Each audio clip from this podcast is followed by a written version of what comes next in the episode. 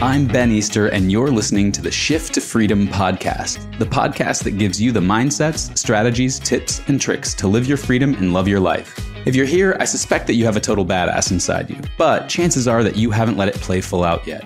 Maybe you've been told not to, that it's too much, maybe you've been worried about what other people will think, or maybe you just haven't made the space to shine. If any of that sounds familiar, you've come to the right place. Each week, my co hosts and I will be exposing the lies that keep that badass chained and, more importantly, sharing the tools to help you break free and share that most authentic you with the world. So, if you want more freedom, possibility, or courage, then I'd invite you to take a deep breath, get curious, and listen carefully for your shift to freedom.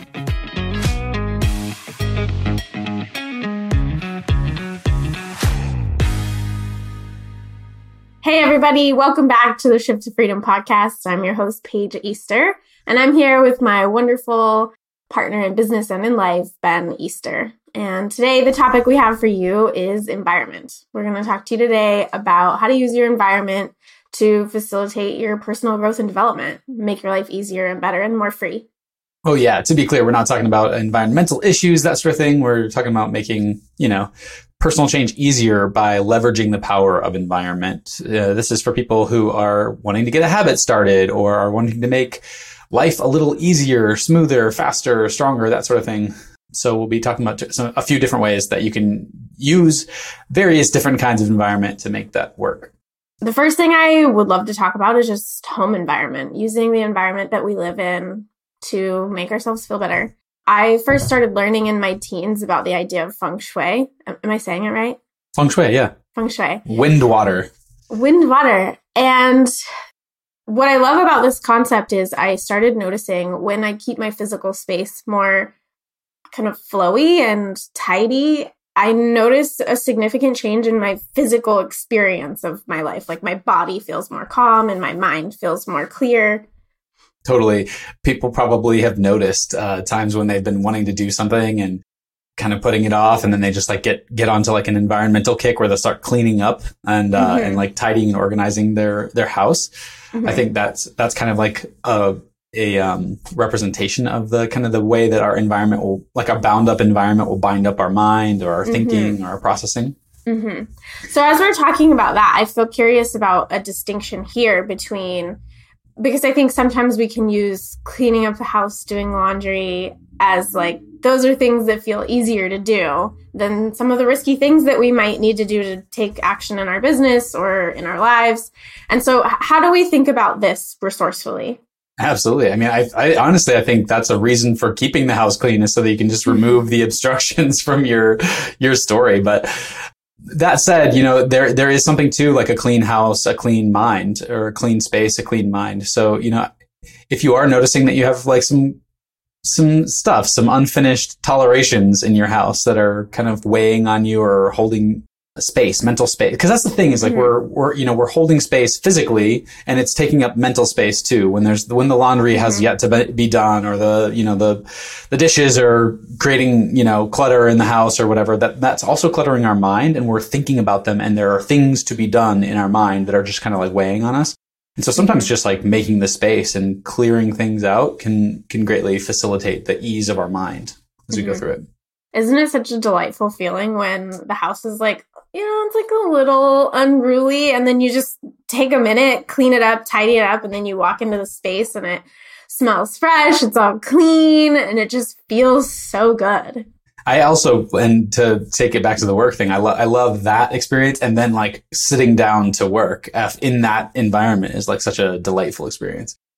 Yeah, with all the space freshly cleaned and like the mental space feels like it has more space to just focus.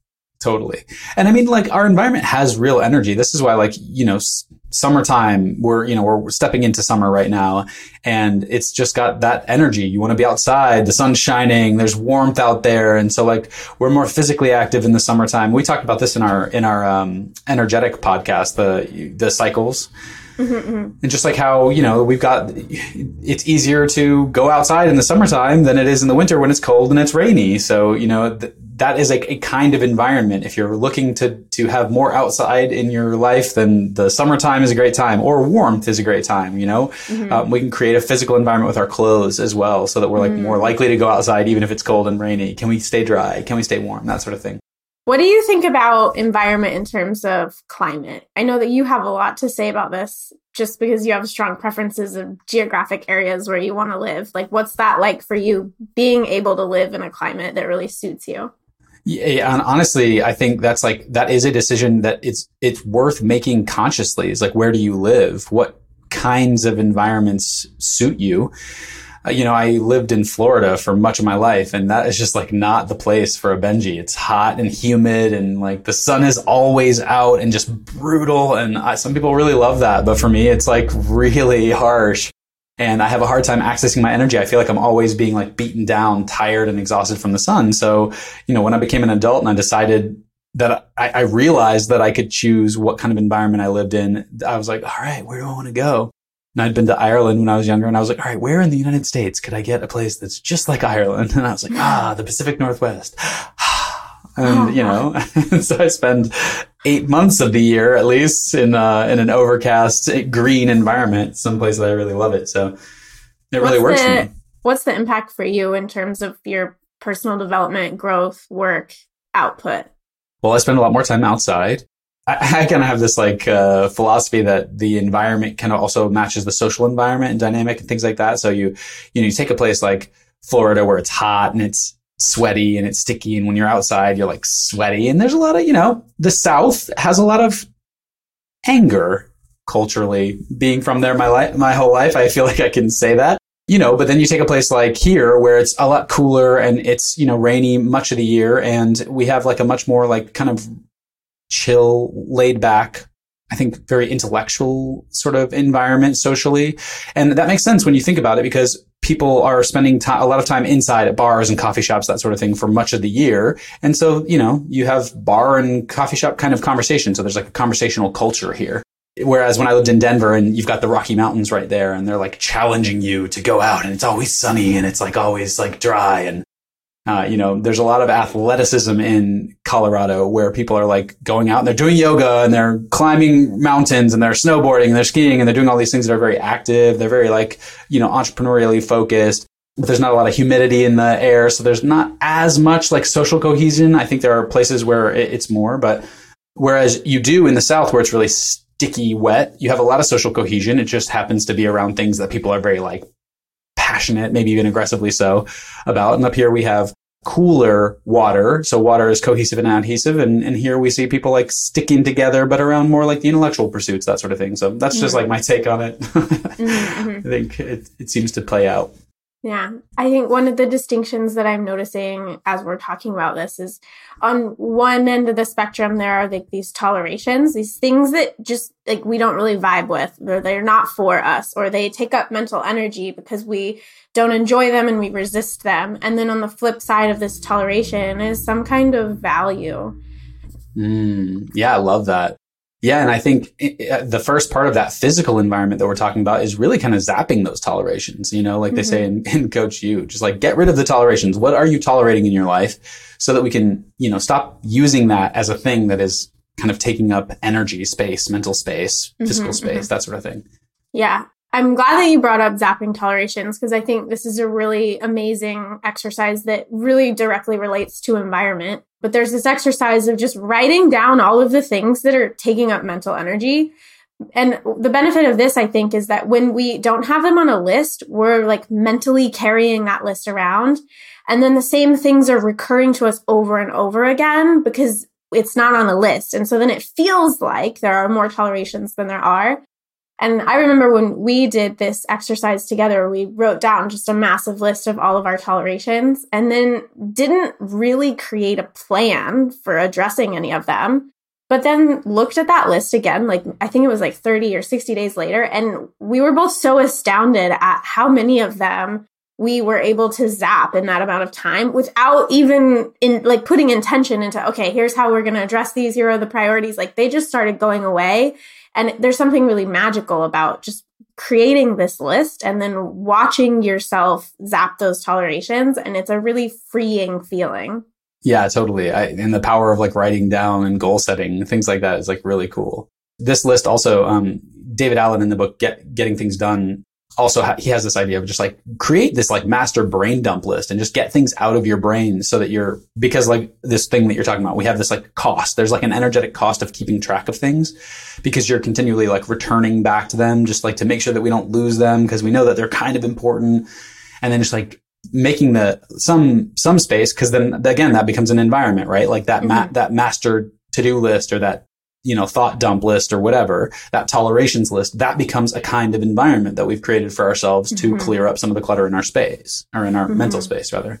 Yeah, totally. Yeah. What about social environment?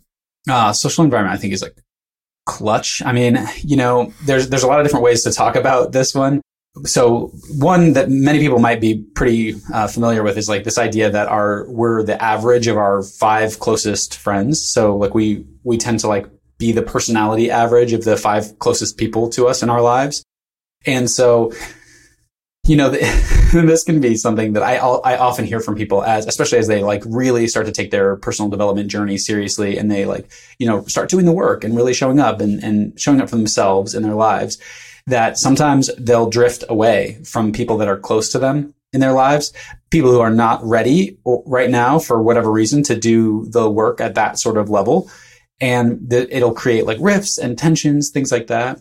And um, it can be really hard because you know we have these like sentimental attachments to people. I think that have been around in our lives for a really long time, and so it can be a challenge as we start to like create space for our our new version, or like our next highest level to leave behind some. And it's not like we have to have these hard breaks or whatever with people. That's not exactly the idea. But the idea is that you know if you are going to be the average of your five closest people, like who do you want to be averaging out to be? Like who are the people that you want to be, you know, looking around you and seeing and, and getting inspired by and, um, you know, feeling aligned with and that sort of thing. So, you know, cultivating a social environment for yourself that is conducive to you becoming the kind of person that makes it easier to become the kind of person that you most want to be. Cause I think, think that's one of the coolest things about environment is that it can like make it a lot easier for you. You know what I mean? If you're hanging out with people who have a really solid money mindset, then you're just going to be like, when money comes up in conversation, it's going to be like reinforcing resourceful beliefs for you about money. And if you're around people who really don't, then anytime money comes up, you're like reinforcing these, the struggles and the stories and all that stuff about money. And so it just can be kind of counterproductive if you want to have a very resourceful relationship with money, for example. Mm-hmm. I think about social environment in two ways. One, thinking about the people that I invite to be around me. And th- those are the people that are the most high vibe people that I love, that are the most easy to be around, that inspire me, that I feel really good about myself and inspired to take action in the world. But I also think that in the context of those relationships, there's there's intentionality in how I show up and what I'm helping solicit in them by the choices of like what kind of mood energy I show up to in conversation or maybe like how much complaining I do or like sad being sad panda. And so I think about it in both in both of those ways. Uh, yeah, I mean, and it can invite you. You know, like I love Pixie's a great example. You know, our dog is a social environment for me in in a lot of ways. You know, one is like she really is encouraging me to go for walks and be outside and exercise. Like that's just like a beautiful feature of Pixie. But, you know, she and I play that pixie stretch, daddy stretch game. So like anytime, ever since she's like a little puppy, anytime she stretches, I'll stretch too. I'll just like do a quick stretch just like Pixie does. And it's like pixie stretch, daddy stretch. So that's like a great example of a social environment working in my favor because like I made this, this rule that when I see Pixie stretching, I'm going to stretch the same way. And so then she becomes this reminder to me to become more of the kind of person that I want to be, who is the kind of person who regularly stretches throughout the day, right? So that's like, I think that's like a really beautiful, clear, clean uh, example of the way that a social environment can work. Because even though she's not people, I mean, she's people. Yeah, she's still reminding me, she's drawing forth from me the highest and best version of myself, which is one that stretches more often. Yeah, I have my own little practice with Pixie where when I see her and I just like see her face and she's so sweet and so unconditionally lovable. And I just like my heart is like singing because I'm like, gosh darn it, I love this little beast so much. And when I get that feeling, I hug her and then I say, I love you as much as I love myself. And yeah, because like, wouldn't it be so cool if like that thing that is so naturally expressed from my insides, like from my deepest of my most heart, that if I had that towards me too, like how beautiful is that? What we're talking about right now with Pixie is just creating these little breadcrumb trails in our environment and then making associations in our mind for us to be in an environment that we're already in, but then use it to remind ourselves to bring forth something intentionally from within ourselves. Yeah, absolutely. I love I that. just, I, th- I love it as a, a principle. Like where, where, where, what are the creative ways that you can leave the breadcrumbs behind so that you're walking around doing life and then all of a sudden you're like, oh yeah, stretch, or like, oh yeah, like really love myself super hard. oh yeah, become the kind of person that I want to be in the world. Like show up that way, you know, because th- that's like kind of the secret to being the person that you want to be is to just like start being that person, you know what I mean? And do it again and again and again until ultimately it's a habit and you just be, are that person and you can't remember a time when you didn't show up that way in the world. And I think that's like one of the really cool things, you know, like, um, a simple example is like, when we're trying to lose weight or, you know, we want to be like more intentional about our diet. Well, if we're intentional about the kinds of food that we're bringing into the house in the first place and like the only kinds of foods that are available in the environment are the kinds of foods that the, the version of ourselves that we want to be is eat, that we want to be eats right? Then it's a lot easier to make those decisions when the time comes and you're tired from the end of your day and, you know, you're not like really in a resourceful place to make decisions because you've used your willpower on other decisions throughout the day. So then if we only have decisions, uh, choices that make, that help us to become the version of ourselves that we want to be, then it's much easier to make those decisions.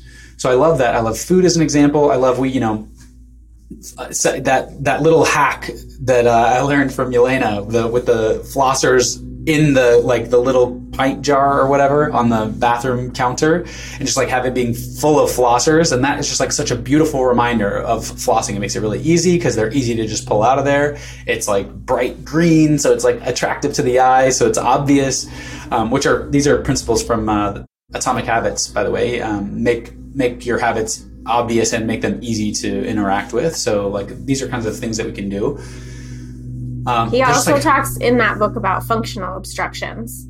So putting something in your way that you would have to pick up and move out of your way in order to do something you would normally do. What was it? There was some sort of like cream you needed to use and you kept forgetting to use it every night. And so I start yeah. you started putting it in the sink. So mm-hmm. that before you brushed your teeth, you couldn't turn on the water. You had to take this cream out of the sink and yeah. then you never forgot to you you quit forgetting to use it because it was a functional obstruction to something that was already built into your routine. Exactly because i always use that sink. And so i couldn't turn the sink on because there was a thing in the sink that was like in my way. It's like oh that's my reminder to do the thing and then put the thing back in there. Mm-hmm. yeah functional obstruction is a really powerful tool for remembering to get a, a habit started. So you can put something in the way of a door that you use all the time. You can wrap a rubber band around the the doorknob.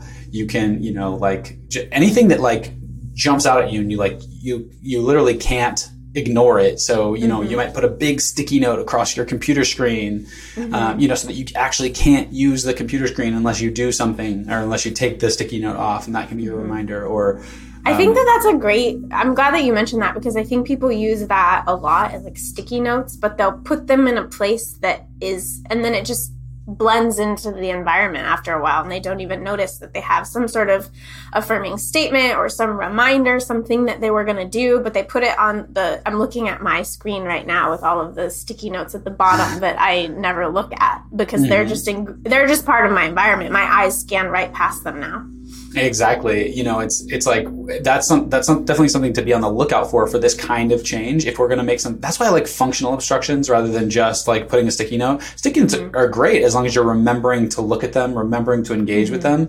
But what happens is we habituate them and then they just like blend into the background because we're busy doing other things. They're like our our brains are hardwired to notice what's new and mm-hmm. you know mm-hmm. notice what's getting in our way or what we want, what we desire. And so like things that are like on the periphery, they won't work that way because you'll just like start to mm-hmm. ignore them. You know, like I got a tattoo to remind me that it's time to rest and breathe. and it's great to have that and to remember that. But honestly, because it's on my wrist, I don't notice it a lot of the time, you know, it, it, it, comes up occasionally, like in this kind of situation. But, but look, it wasn't the tattoo that reminded me of that. It was, it was us having this conversation. Yeah. It's when anytime anybody asks about what your tattoo means is you and I both take a deep breath. Right. Which so I, when people ask about it, but they don't always. Right.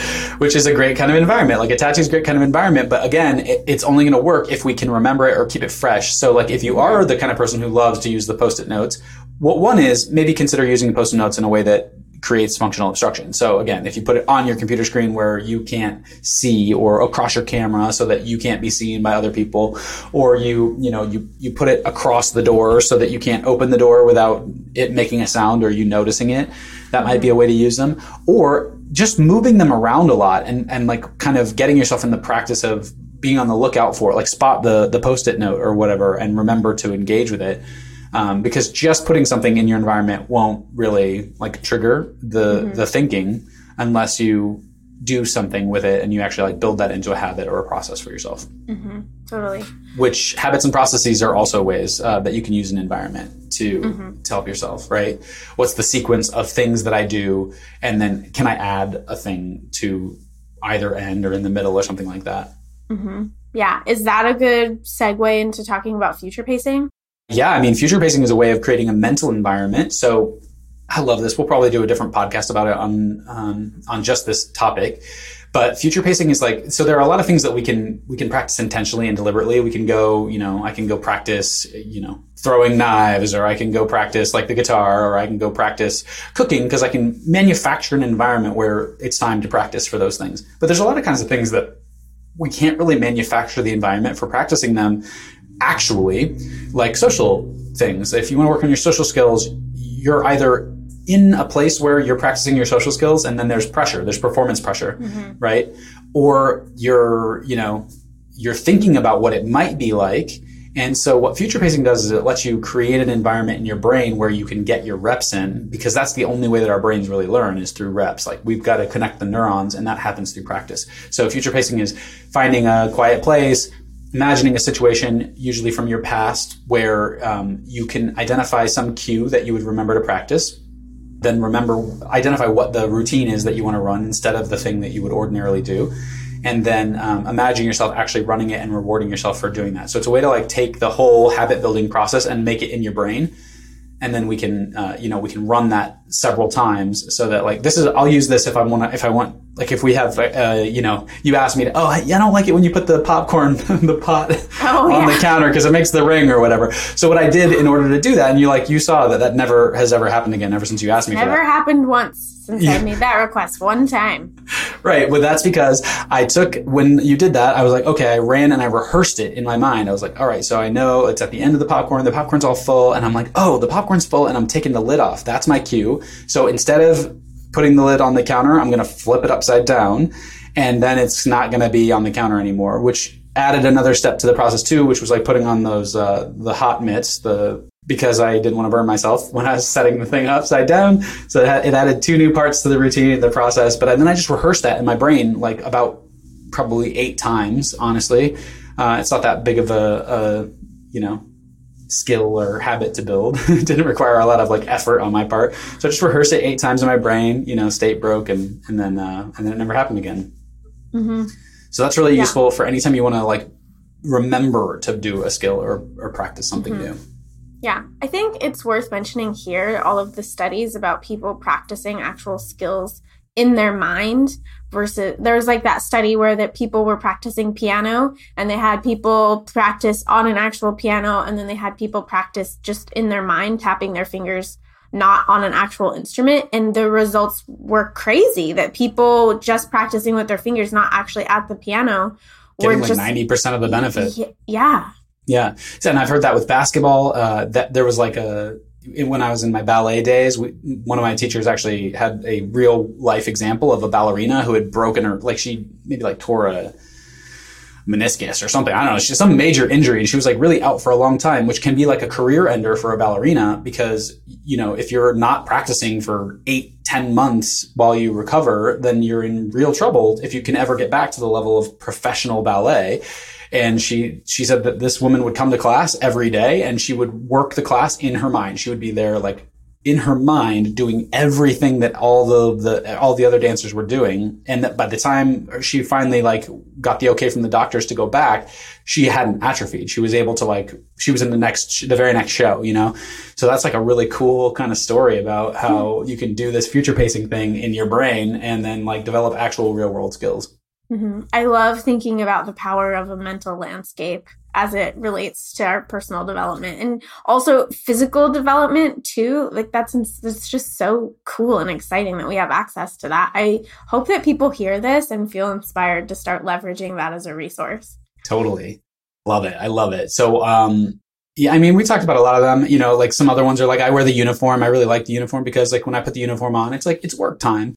And so like that's a kind of environment that I mm-hmm. use. Um, if I want to, you know, really want to finish a book, I'll put the book on my pillow and that's an environment for me to remember, oh yeah, I want to read before bed. Mm-hmm. You know, finding the environment where you feel comfortable doing something, you know, like I really like to take my coaching calls, my podcasts here in the office, but I really like to do like email work and like writing work while I'm sitting in that papasan chair or on our kitchen table, which is a different kind of environment. Mm-hmm. It's like, it doesn't work as well for me here. So like part of this is like asking yourself what kinds of environments are conducive to me being the version of me that I want to be mm. at the mm. times. So it's worth doing some exploration. Yeah. How do you think people know that it's time to create an environmental change? Like, what's the cue that people can key into to start thinking about this? Well, so I, I don't, I, I think that the answer to that question is the environment can always make your change easier. So a lot of times, like something that like if you're feeling like you're putting a lot of willpower into some kind of change or something like that, you might ask yourself, all right, how can I use my environment to, to help with this? And again, there are so many different environments. There are like technology environments. There's pet environments. There's social environments. There, like a coach is a social environment that we mm-hmm. didn't even talk about, right? There are ca- time environments, like setting up your calendar in certain ways, or like time blocking, or like day blocking, where like I only work on this kind of thing on in these days. You know, coffee shops or you know co-working spaces can create a kind of environment for you. So like anytime you're feeling like you want to make a change and you're having a hard time remembering, or you're wanting to make a change and you're, it's requiring a lot of willpower for you to make that change, ask yourself, how might an environment remove some of the effort required for making this change? Like, how can I make this easier for myself by changing something in my environment or changing mm-hmm. my environment as a whole? Yeah. I would say for me, the cue is really just honing in on what are the tolerations? What are the things that are taking up your mental energy? And maybe look around your environment and see if there's an opportunity to zap that toleration and move on from it clear up some mental space. Love that. Yeah. Look for those tolerations and get rid of them mm-hmm. and yeah totally. and by the way it, it like compounds. So you don't have to like go and like do all the tolerations at once. Like you know make the list. And when you have a little energy like Take take one toleration and just zap, zap it, and you'll immediately feel better. You'll have less on your mind. You'll mm-hmm. feel a little bit of energy around it. It's like it mm-hmm. feels good to get some stuff off your proverbial to do list. You know what I mean, mm-hmm, mm-hmm. or actual to do list. totally. yeah. Thanks for such a great conversation. Yeah, great conversation. Thanks, Beiji and for all you listening out there, go go for it. We, I'd love to hear if you find a new, a new environment way to use environment. Uh, I would love to hear about it because it's something that I'm, i find fascinating. I think it's like one of the most underutilized things in the personal development world. Is just like how do we make change easier or inevitable by changing our environment. So let us know. Yeah. Thanks. Thanks. Thanks so much for listening to the Shift to Freedom podcast. If you want to get the most out of your time here, think about this. What's the one thing from this episode that resonated the most for you?